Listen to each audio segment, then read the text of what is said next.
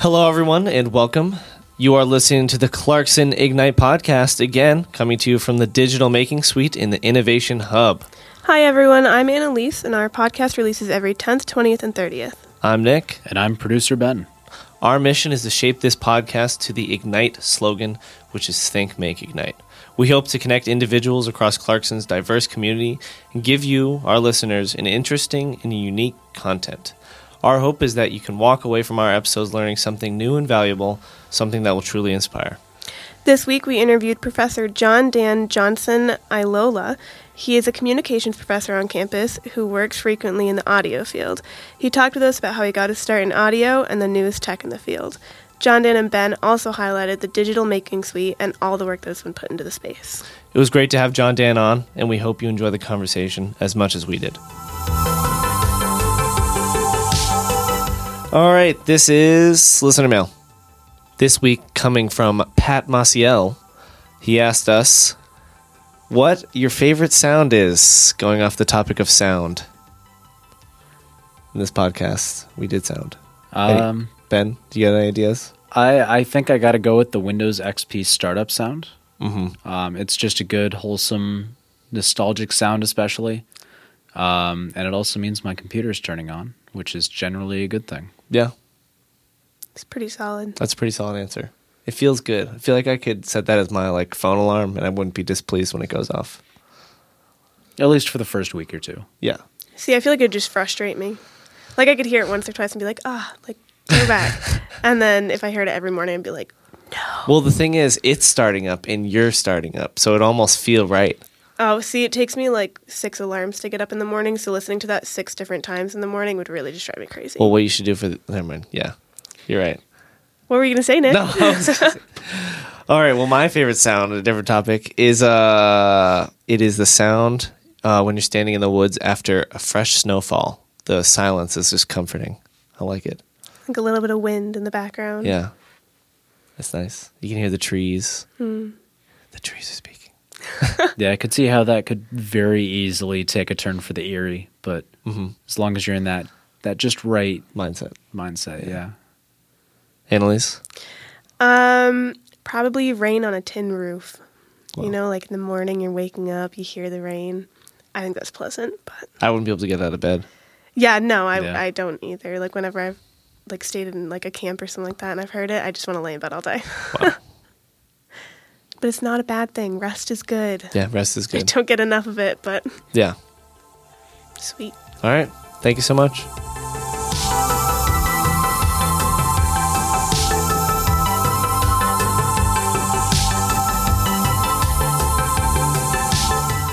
All right, welcome to the Clarkson Ignite podcast, Johndan. Thank you so much for joining us. Thank you.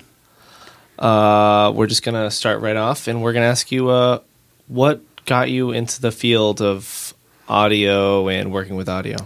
Uh, it's been a long time. Back in 1983, I did a radio show for my college radio station, a midnight to 3 a.m. jazz show. Wow. And I've been working uh, sort of on and off with audio since then. Uh, more recently, about 10 years ago, some students from WTSC asked me if I would help them set up a sound uh, recording class so they could train students to use the recording studio. And we did uh, focus primarily on recording live music for a couple years. And in the last few years, we've drifted into looking more at developing sound design for media, which includes things like podcasting, uh, developing audio for video, uh, video games, and um, some more experimental music kind of things. You've kind of lived through the genesis of like modern audio. What's it been like seeing the production of that, like the escalation? The equipment has gotten a lot cheaper. Oh, really? And more powerful. Oh, yeah? Yeah, I mean, when we started, we were working with uh, audio cassettes, um, and that was interesting to work with. Uh, it was clumsy. It was very space consuming. It was time consuming to work with. Uh, edits back then, as you probably have seen before, actually involved using a razor to cut the tape and then splice it back together with uh, scotch tape. Um, now you just click a button, which is great because it's fast, but it also um, sometimes overwhelms people with the, the number of possibilities. So sometimes it's nice nice to go back and do things in a more limited way. So some of the students this semester are working with uh, modular synth uh, technologies, which are date uh, prior to actual keyboard synths, and they're pretty limited in what they can do. Is that the one with the pen? No, not even the pen. It's got the cables you connect each of the Oh, modules to each other, and they're oscillators and filters and things like that. So that's the project the students uh, are currently working on in sound design. Wow. Do you think through the like through the escalation of the technology, it's lo- like lost a little bit of the art of it? Do you think there was a golden era in there that you love the most? No, I think that uh, you know, thirty or forty years ago, the people that were really committed to doing the art were doing it because Mm-hmm. the amount of work involved.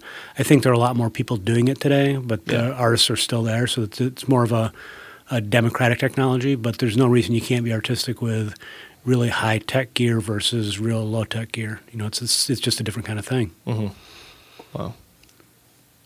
Uh, you're talking about how at Clarkson University you got involved with uh, WTSC. What's it like uh, working with the students on Audion? Uh, they're really great to work. I mean, the students that work at WTSC are, um, as some of you know, uh, really committed. They're there because they want to be. Yeah. The university's been really supportive in terms of the technology. Uh, when I started working at WTSC, we were still down in the pit. Um, and it was great because nobody paid attention to what you guys were doing down there. You had a great recording studio, and um, through the work of the the students, when the student center was being designed, they got that awesome space down there. So it sort of has transitioned to the new space. I've been less involved with that recently, but I can still hear among the students that are in my classes, they're still committed to it. Yeah, and they keep getting better and better spaces. And now Yeah. you're coming to this space, the three rooms that they have for the digital making suite. What kind of audio technology and acoustics goes into this room? Uh, it's more complicated than people think if they don't haven't worked in this area before. So one of the first things we found out um, when we started working in these spaces that is that the uh, echo you get Yeah. from the walls is pretty bad. So in here we've uh, treated these with I think there are the Auralex Yep. uh, sound panels. Um, there's ten of them, eight or ten of them, and they help with reflections off the walls. Otherwise, you get a really echoey feel to it. Um, they're fairly expensive, but without it, you probably couldn't record audio in here, uh, Wow. decent audio. Um, so it's been a, a, a nice uh, sort of setup for the room. It does have acoustic tiles, tiles on the ceiling, and the, the floor is carpeted, which helps a little bit. Um, in addition to the treatment in the room, you've got some uh, decent microphones. I think we'll probably talk about later, um, as well as video equipment uh, and audio and video uh, editing suites that students can have access to whatever projects they want to work on. Wow. How do you decide like where to put the soundboards on the walls, like how to locate them? We asked the people that make them. there you go. Specifically? Yeah, we did. We, we sent them uh, dimensions of the rooms. We talked about what the, the uh, composition of the walls and the floor and the ceiling were, and they made recommendations. The only thing we didn't purchase was um, the bass traps in the corner. And at this point, we're not doing a lot of bass heavy mixing or music.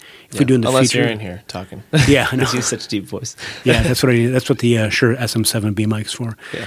Um, so at, at this point, we haven't purchased the bass traps. That may be something that comes in later, but at this point, I don't think we need it. Wow. Yeah, I never really take in consideration what, like, what the center point in the room or something like that is, and Yeah. Yeah, I mean, if you had been in these rooms before we put the traps up, it was, um, it sounded like you were in a box. Oh, really? Literally in a box, yeah. So, and then, you know, as you mentioned, uh, the position where you set up the recording and mixing stations is affected by the dimensions of the room. So these aren't, you know, by any means perfect acoustic rooms. They weren't designed specifically specifically to be audio recording and, and mixing spaces. They've been adapted to it. So there are things we do differently if we had an unlimited budget. yeah.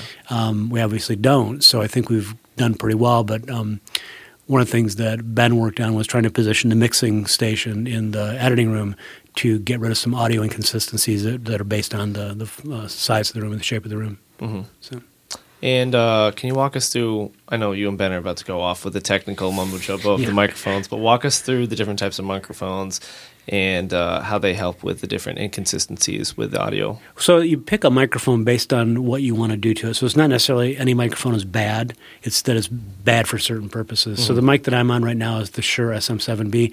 It's probably the most popular um, radio microphone, podcasting microphone. It's also used in the recording industry on just about everything because it's a good high quality microphone. Um, it's used for miking percussion, uh, cymbals, things like that. Um, one of the drawbacks, it's a good microphone because uh, you can adjust a little bit. It has a nice bass presence to it. Um, I have a pretty weak voice, so it helps me. And I noticed that when, this when I was working at the radio station because they have SM7Bs, and I thought I like that sound better than my real voice. um, the SM7Bs are a little bit awkward to work with outside of the studio because they require typically some sort of additional gain or uh, pretty high end um, uh, mic preamps. So we've got sound uh, cloud lifter boxes that up the gain of these to make it workable with a, a sort of standard recording environment. And then you um, do you have one of the Sennheisers? You got a 7B. Yep, the uh, two Sennheiser, the E835 microphones. Yeah. Um, Th- Those are the ones that Annalise and I were using. yep. Yeah. Yeah, and those are good standard microphones. They're nice because they can be handheld. You can use them on stage for live performance. You can also walk around to do uh, interviews. What's that? Pop Vox, right? Yeah, Yeah. Or is it Vox Pops? Vox Pops. Vox Pops. I had it Yeah. backwards. I have no idea what you're talking about. Oh, it's uh, we learned it from this NPR lady. okay. yeah. Oh, yeah. So for the podcasting Yeah. stuff. Yeah. Um, NPR knows their stuff. Oh, yeah, podcasting. definitely. Yeah. Um, yeah. So it's good for uh, walking around because you can hold by hand, and you can also reposition it as necessary, either for the interviewer or the interviewee. So you just have one microphone, um, and they're not wicked expensive. I think they're about eighty dollars a piece. Yeah. The SM7Bs are about three hundred dollars plus the Cloud Lifter box. So we only have a few of those. Um, you said we also had a couple additional microphones. Yeah, so we do have some uh, condenser style microphones. Um, they're definitely on the budget side, so I try not to use them, but uh, Yeah. um, they are around. Uh, those are the the newer. Oh, uh, that came free with the the Yeah. mic stands. Yeah, um, condenser mics are, are actually usually fairly nice mics. Condenser mics are actually faster response. Use them for instruments, but you have to put the money into them. So I have some condenser Yeah. mics in my mic locker that run about what the 7B does. Um, you also have to run them with phantom power, uh, usually, so that you require some additional equipment that you might not have in the field. Um, and downstairs, the, the Ignite also has two um, or four of the Sennheiser wireless lavalier mics that students can check out from the library, I think. And those are really good for video recording. So you can uh, put the receiver on top of the camera and then put the wireless lavalier mics on uh, both the interviewer and the interviewee, and they're not um, tethered to anything. And we also have a couple of um, Zoom F1 lavalier mic setups, which is a really small flash memory body pack and then a wired lavalier. So you just put the body pack on uh, somebody's belt loop, and then it's good if you're going to be walking around um, to, to get good sound outside or in rooms. So Is that part of the new digital making suite uh, inventory? I think so, right? So those uh, Zoom microphones are actually available for students to check out from the library. Okay. Um, so just from the circulation desk right across from the uh, new Starbucks. Yeah. Um, you can just go ask for those, check them out. You don't need any sort of special training. Uh, but those wireless, um, the completely wireless Sennheiser, The G4s.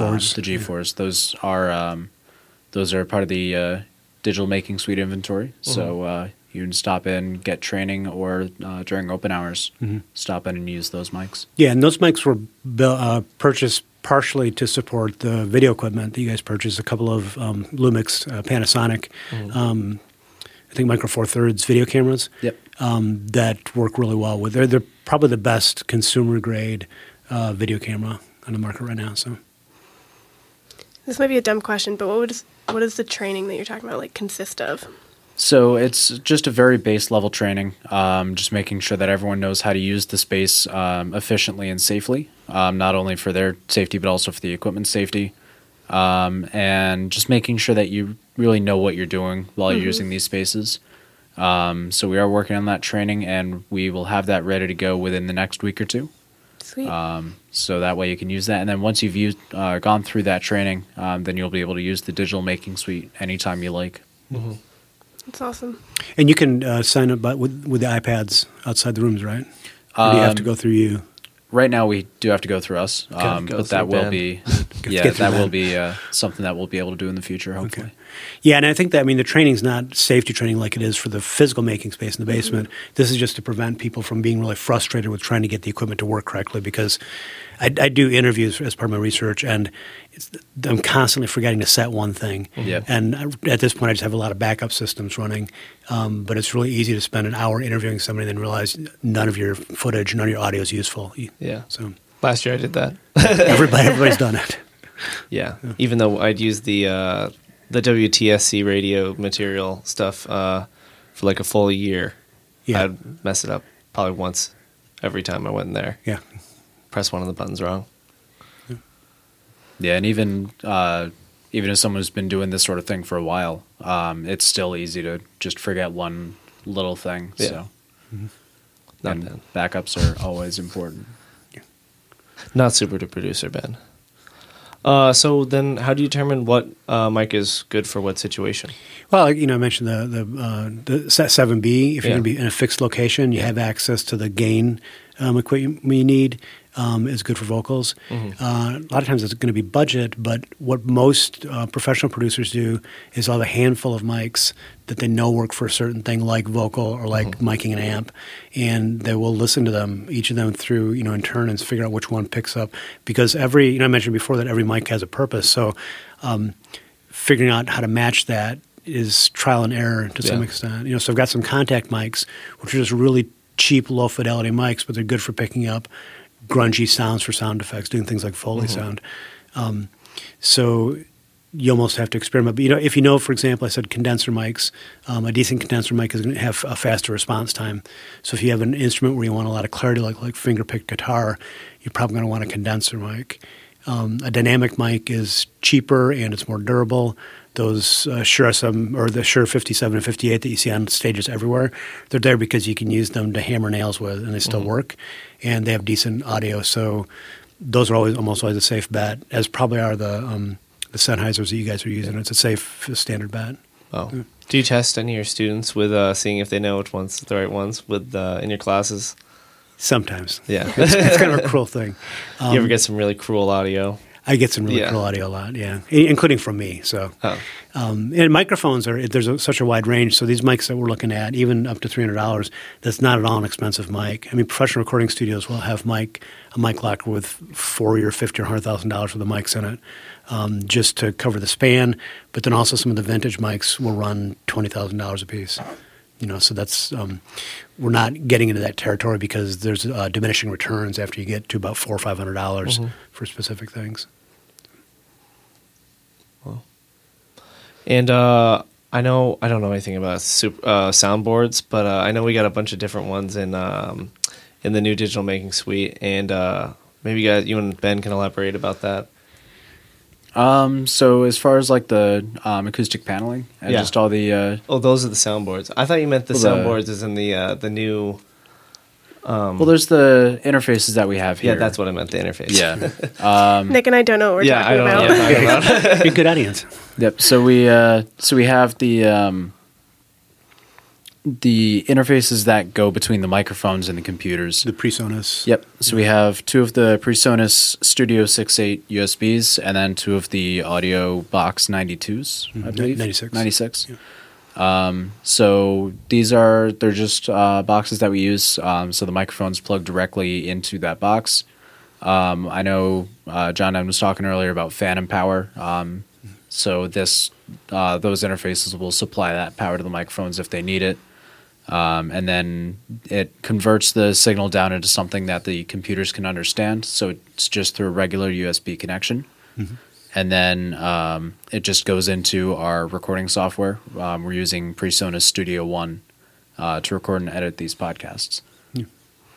Yeah, and the the PreSonus boxes are nice. It's one of the advances in recording technology has been the cost of equipment to convert from analog to digital, and then from digital back to analog, so you can listen to it, has gotten a lot cheaper, and the quality is much better than it was even say five years ago. So these the PreSonus um, audio boxes that Nick talked about, they're in the mixing. We only need a couple ins and outs on those, so they're fairly limited. But um, I think they cost hundred dollars a piece, and they're decent to do scratch recording, demo things, uh, podcast stuff like that. The ones in these rooms are a little bit more expensive because they have more inputs for something like a podcast because you have more. You need more than two mics running at a time. Yeah, it really blows my mind because now we can create literally anything. I mean, we have a green screen in the room right next to us. Yeah, and you get a video camera and you get all these different microphones.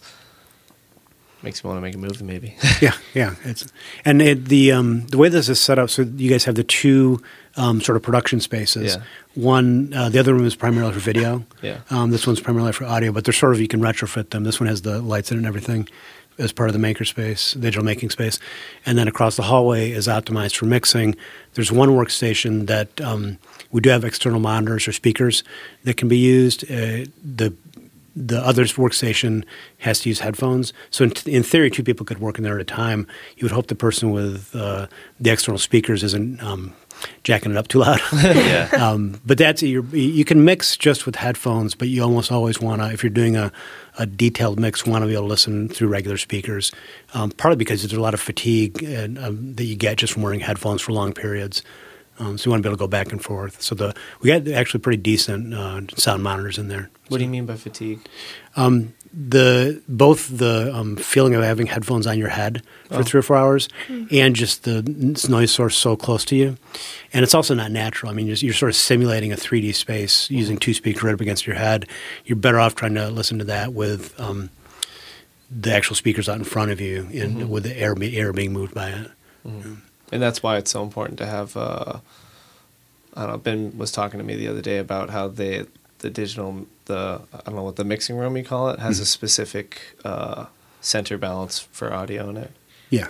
Yeah, so um, and that's why it's important because the speakers. I never even knew that they use the speakers for when you're editing. I always thought the headphones was the best. Hmm. Yeah, so um, the way that we have that room set up, um, when I first set everything up, I had it so when you're sitting at the desk um, listening to the speakers, your head is in the dead center of the room. Which makes sense if you don't, yeah. Yeah. Um, but the issue with that is as you um, are listening to music, so sound is a physical wave. Um, so this is sort of getting into the physics behind um, the audio of everything. Um, so sound is a wave. It's uh, differences in pressure of air moving through the air, and um, so the issue with that is that when you create waves, there's constructive and destructive interference with those waves. Mm-hmm. So, for example, this room is a 12 foot by 10 foot room. Um, if you have a 12 foot long wave, that's approximately 47 hertz, which is in the sub range of frequencies. So, like a kick drum and a, a really low um, synthesizer would be in that range. And when I was first listening to music on that uh, on those speakers in that position, I wasn't hearing anything in that range because since it was exactly the right spacing and wavelength and all that, um, all the sound at that frequency just canceled itself out. Yeah, that's crazy. Oh, that's wild. Yeah, so it's almost if you visualize it like uh, throwing a rock into a pond, it's going to cause waves, and if two waves meet um, at the the subsiding portion, they're going to sort of get even lower than they would. I just ran my mic there.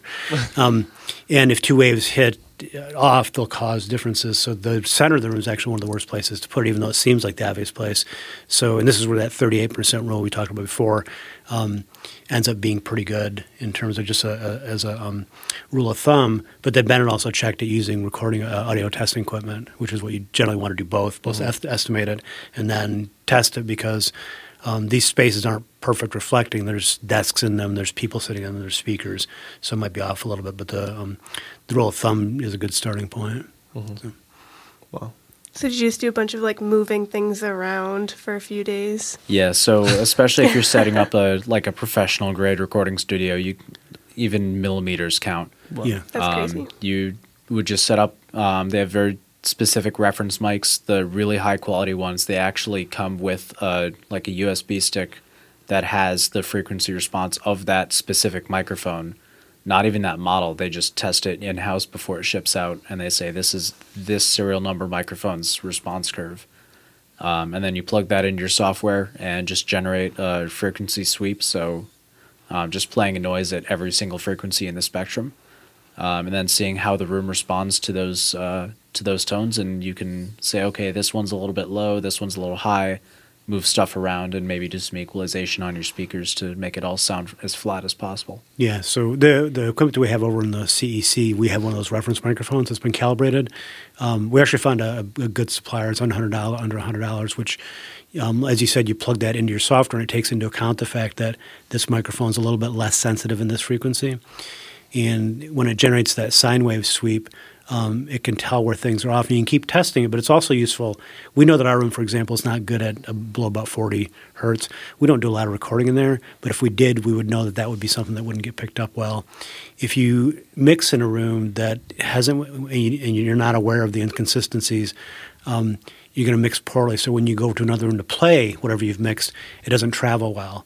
Um, things are going to sound off. And this is a really a, a, common problem for people when they first start recording is to mix something and think this sounds awesome, and then take it and give it to somebody else, and the person's like, "This sounds really muddy. This sounds like you're in a tin can."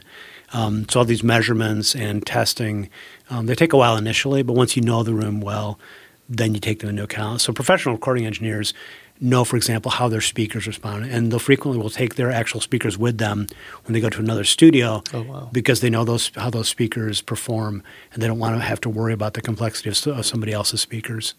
So I'm not at that level. and sort of on that topic of making sure it travels well, um, one of the things that a lot of producers do is um, they've got the song finished, they've got it how they like it. Um, so the first thing they do is they export it from their software and throw it on their phone, and then go play it in their car.